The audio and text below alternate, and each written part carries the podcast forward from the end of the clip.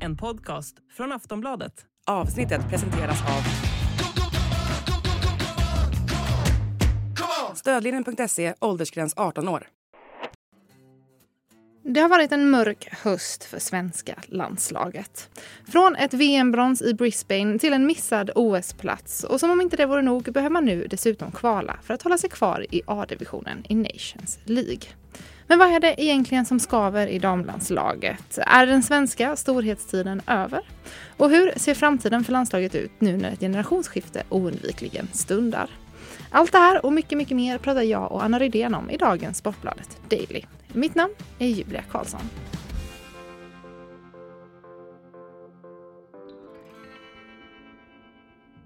Ja, Anna Rydén, det har inte direkt varit en eh, munter vecka för svenska damlandslaget. Eh, OS är kört och man kollapsade här i sista Nations League-matchen mot Spanien. Ehm, du kan väl berätta, vad har dina intryck varit från Nations League? Ja, det har ju egentligen varit eh, en ganska mörk höst överlag. Man får väl säga att Nations League-spelet inte alls blev det som det svenska damlandslaget hade hoppats på när man klev in i det här.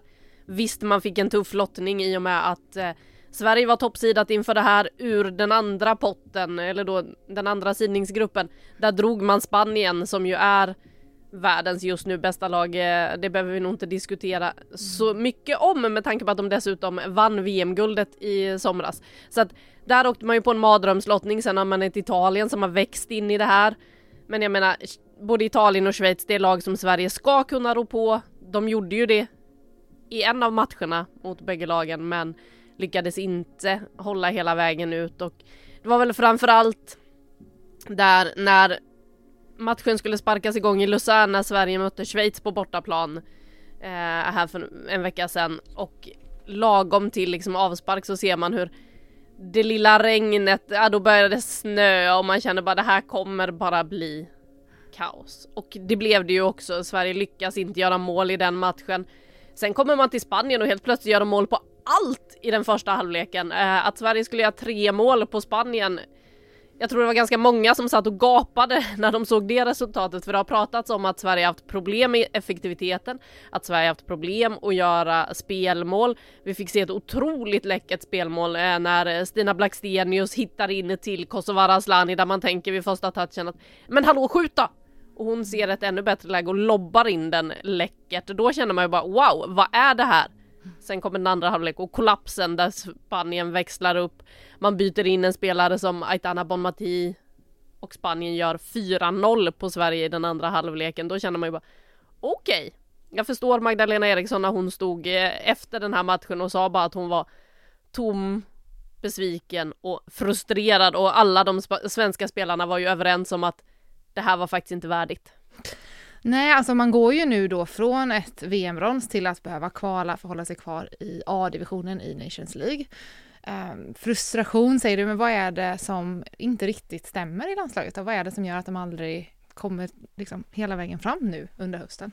Ja men det känns ju som att det lite har låst sig i anfallsspelet. Men man ska komma ihåg att vi saknar Fridolina Rolfö mm. eh, som ju har vunnit Diamantbollen två år i rad och lär väl ta hem den en tredje gång den här vintern skulle jag tro med tanke på att hon avgjorde Champions League-finalen och var väldigt bra i sommarens VM. Kanske inte vår bästa spelare där men eh, jag tror nog att hon ligger bra till för att eh, ta hem ytterligare en diamantboll. Hon har ju opererat eh, sitt knä efter eh, sommarens fotbolls-VM och inte varit med under Nations League. Vi har saknat lite alternativ. Det känns som att det har stått lite stilla. Sverige har haft svårt. Och som sagt, framförallt det här att man inte har lyckats göra spelmål, att man inte har fått det att klaffa riktigt. Det är ofta när man kommer till den sista tredjedelen så är det som att de lite schabblar bort chanserna. Och eh, det måste de ju ändra på också hoppas jag ju att vi nu får se lite av ett generationsskifte när vi går in, för nu vet vi att det finns inget mästerskap förrän sommaren 2025. Mm. Och eh, ska Gerhardsson fortsätta sitt fina facit med eh, att eh, ta det här landslaget till semifinaler i stora mästerskap, ja då kommer Sverige behöva steppa upp och eh, då kommer vi behöva ha nya spännande namn i den där elvan om eh, då ett och ett halvt år.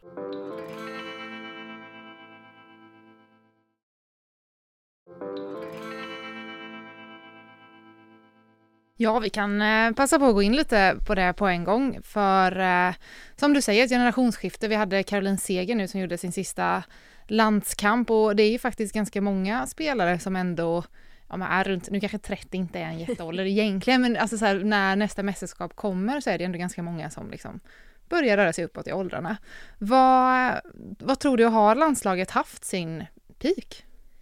Det är lätt att säga det och eh, känna att ja, så är det nog med tanke på att det dessutom det är så många andra länder som jobbar sig uppåt, som satsar på sina landslag. Vi ser ju hur övriga länder bara blir bättre och bättre um, och fler landslag, alltså jag menar Spanien till exempel är väl ett utmärkt bevis på just det, mm. vad som händer när man börjar satsa lite och eh, få struktur på saker och ting. De är ett landslag som väl är i världstoppen för att stanna eh, skulle jag tro. Ett landslag som aldrig tidigare har presterat i mästerskap som nu går ut och levererar och spelar just den där fina fotbollen som Spanien är eh, kända för. Men jag tror ju inte att vi behöver se det så nattsvart som det kanske känns den här hösten med tanke på vad som också har hänt med herrlandslaget och så vidare. Mm. För det finns spännande spelare att jobba in i det här landslaget, men det gäller ju också att man börjar jobba in dem nu.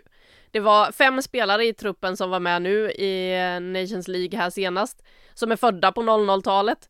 Det är lätt att tänka att Hanna Bennison börjar bli gammal, ja hon är väl född 02, så nej, Hanna Bennison är fortfarande inte gammal, hon är fortfarande en del av framtiden. Vi har spelare som Matilda Winberg, Rosa Kafaji, Anna Sandberg eh, och Hanna Lundqvist och det är 00-talisterna som var med i den här truppen. Sen har vi några som ligger där som är födda 97, 98 som också är spännande. Jag vill ju se mer av en sån som Josefin Rybrink till exempel i det här landslaget framöver. Inte att hon ska behöva bli inbytt som högerback var det väl hon landade på i eh, matchen hon blev inbytt nu mot Spanien utan att man kan försöka spela in henne som mittback för det är en otroligt skicklig mittback eh, som på sikt kan bli väldigt bra eh, i ett svenskt landslag skulle jag tro så att det finns ju namn där men det gäller ju nu också att man successivt verkligen börjar slussa in dem att de får speltid också att de inte bara är med i truppen utan att de får chans att visa vad de går för. För är det någonting jag är extremt emot så är det det här när det blir träningsmatcher eller som, ja men Argentina-matchen i VM.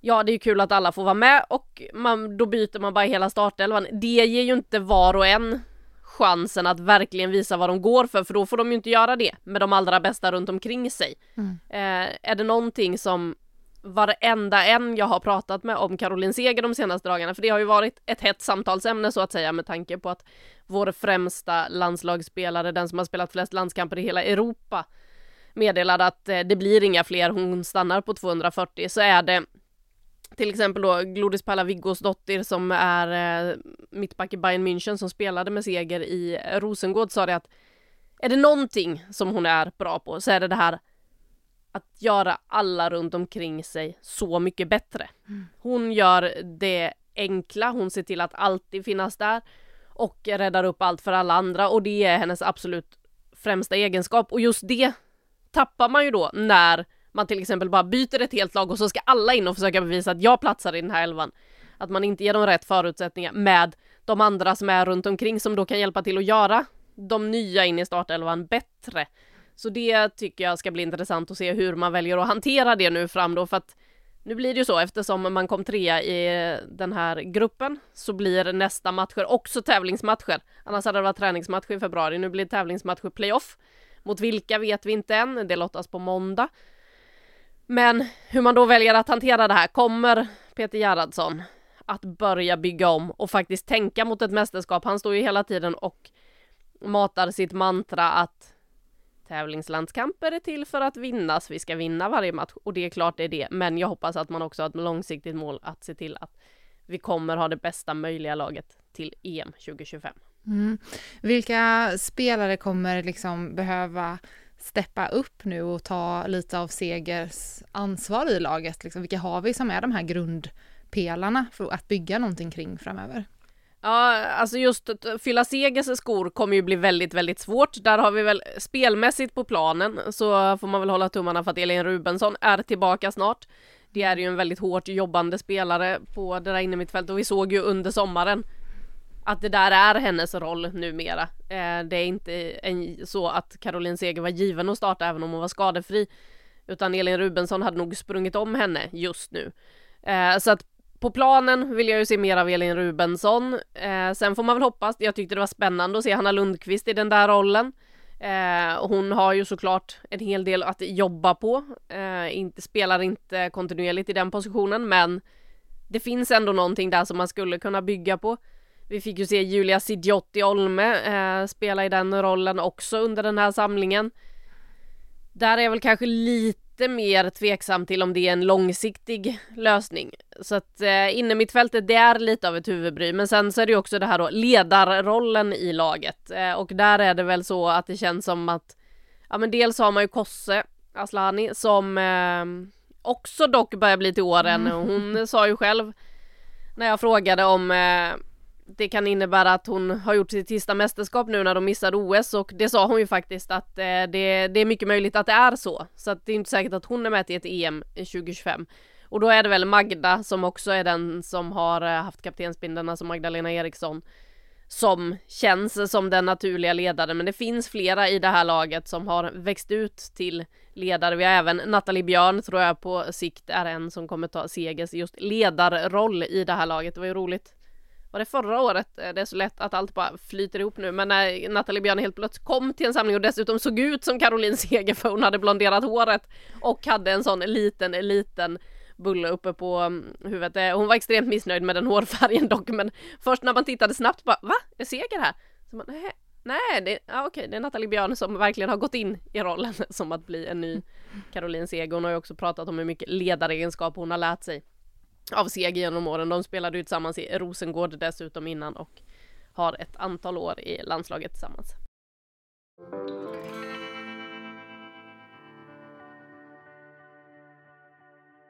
Det är ju många landslagsspelare som, äh, åker, som spelar utomlands, åker utomlands och om en äh, eh, kämpar för att ta en startplats i sina respektive lag. Riskerar vi att hamna lite där i samma fälla som herrarna, så här att vi bara har bänkspelare i landslaget? Vi gör ju tyvärr det. Det är eh, en risk och eh, Peter Gerhardsson där blir jag lite trött på honom. Jag tycker att han många gånger eh, säger vettiga saker. Men han pratar hela tiden om det här vikten av speltid. Mm. Och sen så tar han ut trupper och eh, startelver där det inte alls syns att det är viktigt att spela kontinuerligt. Så jag tycker att han skickar väldigt mixade signaler till spelare där som till exempel står man i valet och kvalet nu. Och vi tänker några av de här unga som jag pratade om. Anna Sandberg, Matilda Winberg, Rosa Kafaji. Tre spelare som verkligen har gjort det bra i damallsvenskan, som har växt in i sina klubbar, som har betydande roller i sina klubbar. Hur ska de tänka nu då? Ska de, om det kommer ett lukrativt erbjudande utomlands, ska de våga ta det? Ska de iväg och riskera att hamna på bänken eller ska de vara kvar något år till och spela i damallsvenskan för att verkligen försöka se till att när de går ut, ja då kommer de få spela också direkt. Så det, det, där tycker jag är eh, lite svårt att förstå hur Peter Gerhardsson tänker när han säger en sak och gör en helt annan men risken är ju helt klart att vi hamnar på samma ställe som herrlandslaget, att man går till klubbar där man inte får speltid och eh, att det inte privilegieras heller de som har kontinuerlig speltid i sina klubbar. Sen blir det ju också lite skevt det här då med när spelare är i matchning och inte med tanke på att damallsvenskan spelar en säsong och de flesta andra ligorna spelar då höst, vår. Så att jag menar nu är det ju många av de svenska spelarna som ska tillbaka till sina klubblag och spela och så är det ett gäng som ska på semester. Så att man är ju alltid lite olika fas i, i det här. Det är också en ekvation i allting men nej, jag ser absolut en fara med att vi kan hamna på exakt samma ställe som herrarna, att vi har lite för många bänkspelare i de allra största Skillnaden då är väl att vi på damsidan har många av dem i de största lagen. Mm. Eh, så, men eh, nej, vi behöver fler spelare som spelar fotboll. Vi har ju eh, varit lite bortskämda med att damlandslaget liksom alltid är, är bra, alltid levererar. Vad, du, du säger det att, att nationer som ja, Spanien och Italien och liksom andra övriga nationer här, börjar komma ikapp på något sätt. Finns det en risk att det här gapet kommer öka ännu mer? Liksom? Har Sverige, riskerar Sverige att hamna efter? Det gör man absolut om man inte ser till att eh, satsa ordentligt och försöka hänga med. Vi ser ju på klubblagsfotbollen att man halkar efter. Vi har dock ett eh, exempel som ju sticker ut och bevisar motsatsen i form av Häcken som ju har gått otroligt bra i Champions League hittills. Eh, de skrällde ju rejält får man väl ändå säga när man besegrar Real Madrid på hemmaplan. Eh, Paris FC som man vann mot på bortaplan är väl det laget som man på pappret kanske skulle slå men samtidigt vet man att Paris ändå har slagit ut lag som Arsenal och Wolfsburg på vägen hit och på något sätt mer eller mindre tvingat fram en förändring av Champions League som ju kommer att göras om om två år för att inte liknande saker ska hända igen, att eh, storklubbar åker ut så tidigt. Eh, det hade Uefa inte räknat med och eh, det var inte storklubbarna nöjda med såklart. Men så att Häcken är ju det som är ljuset i det här mörkret får man väl ändå säga just nu. Men det är klart att vi riskerar att halka efter när man ser vilka förutsättningar som ges för andra lag. Där har ju Sverige alltid legat långt framme tidigare. Nu kommer de andra ikapp och risken finns att de springer förbi också. Det gäller att Sverige inte är nöjda, inte kopplar av utan hela tiden ser till vad ska vi göra för att kunna hänga med här? Vad ska vi göra för att kunna bli bättre? Och vad ska de göra för att kunna hänga med? Ja, det blir, är ju det här med hårdare träning, bättre förutsättningar för klubbar runt om så att man verkligen är i en miljö där man har möjlighet att öka träningen utan att det leder till skador till exempel. Det är bara att titta på en klubb som Rosengård som ju haft en väldigt tuff säsong som kände själva att när de kom ut i Europa så var det det här tempot, farten, alltså det är så mycket som är snabbare när man kommer ut i Europa och så försöker man lägga om träningen lite för det. Och då är det spelare som åker på skador. Det kommer belastningar som man inte är van vid och då gäller det ju att man hittar den där nivån och balansen mellan återhämtning, träning. För Sverige måste, man måste bli snabbare, man måste bli tuffare.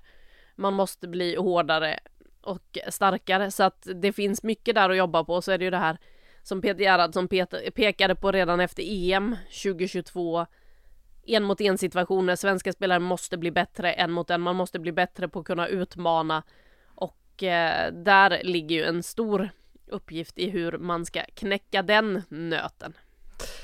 Vi, det känns som vi började väldigt positivt här, sen har jag dragit ner oss i någon slags negativ, negativ tankesätt. Men eh, om vi avslutar med Anna, eh, finns det en framtid för eh, damlandslaget ändå?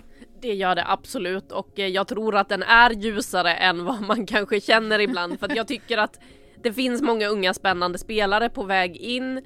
Det finns saker att hoppas på så att eh, om man nu bara riktar fokus mot EM 2025 för dit ska Sverige ta sig annars är det ett totalt fiasko. Eh, håller man sig dessutom kvar i den högsta divisionen här i playoffet ja då kan man inte ens liksom riskera att missa EM i EM-kvalet direkt utan antingen går man direkt till EM eller så får man en andra chans i form av ett playoff även där. Så att Sverige ska ta sig dit och jag hoppas att man har byggt om laget lite tills dess. Jag hoppas att vi ser fler spännande spelare. Jag hoppas att vi ser en sån spelare som Rosa Kafadia har tagit ett steg till, att hon är en joker som kan göra det där oväntade att hon eh, får betydligt mer speltid än vad hon har fått hittills i det svenska landslaget. Det finns hopp. Det gör det definitivt. Du har lyssnat på en podcast från Aftonbladet. Ansvarig utgivare är Lena K Samuelsson.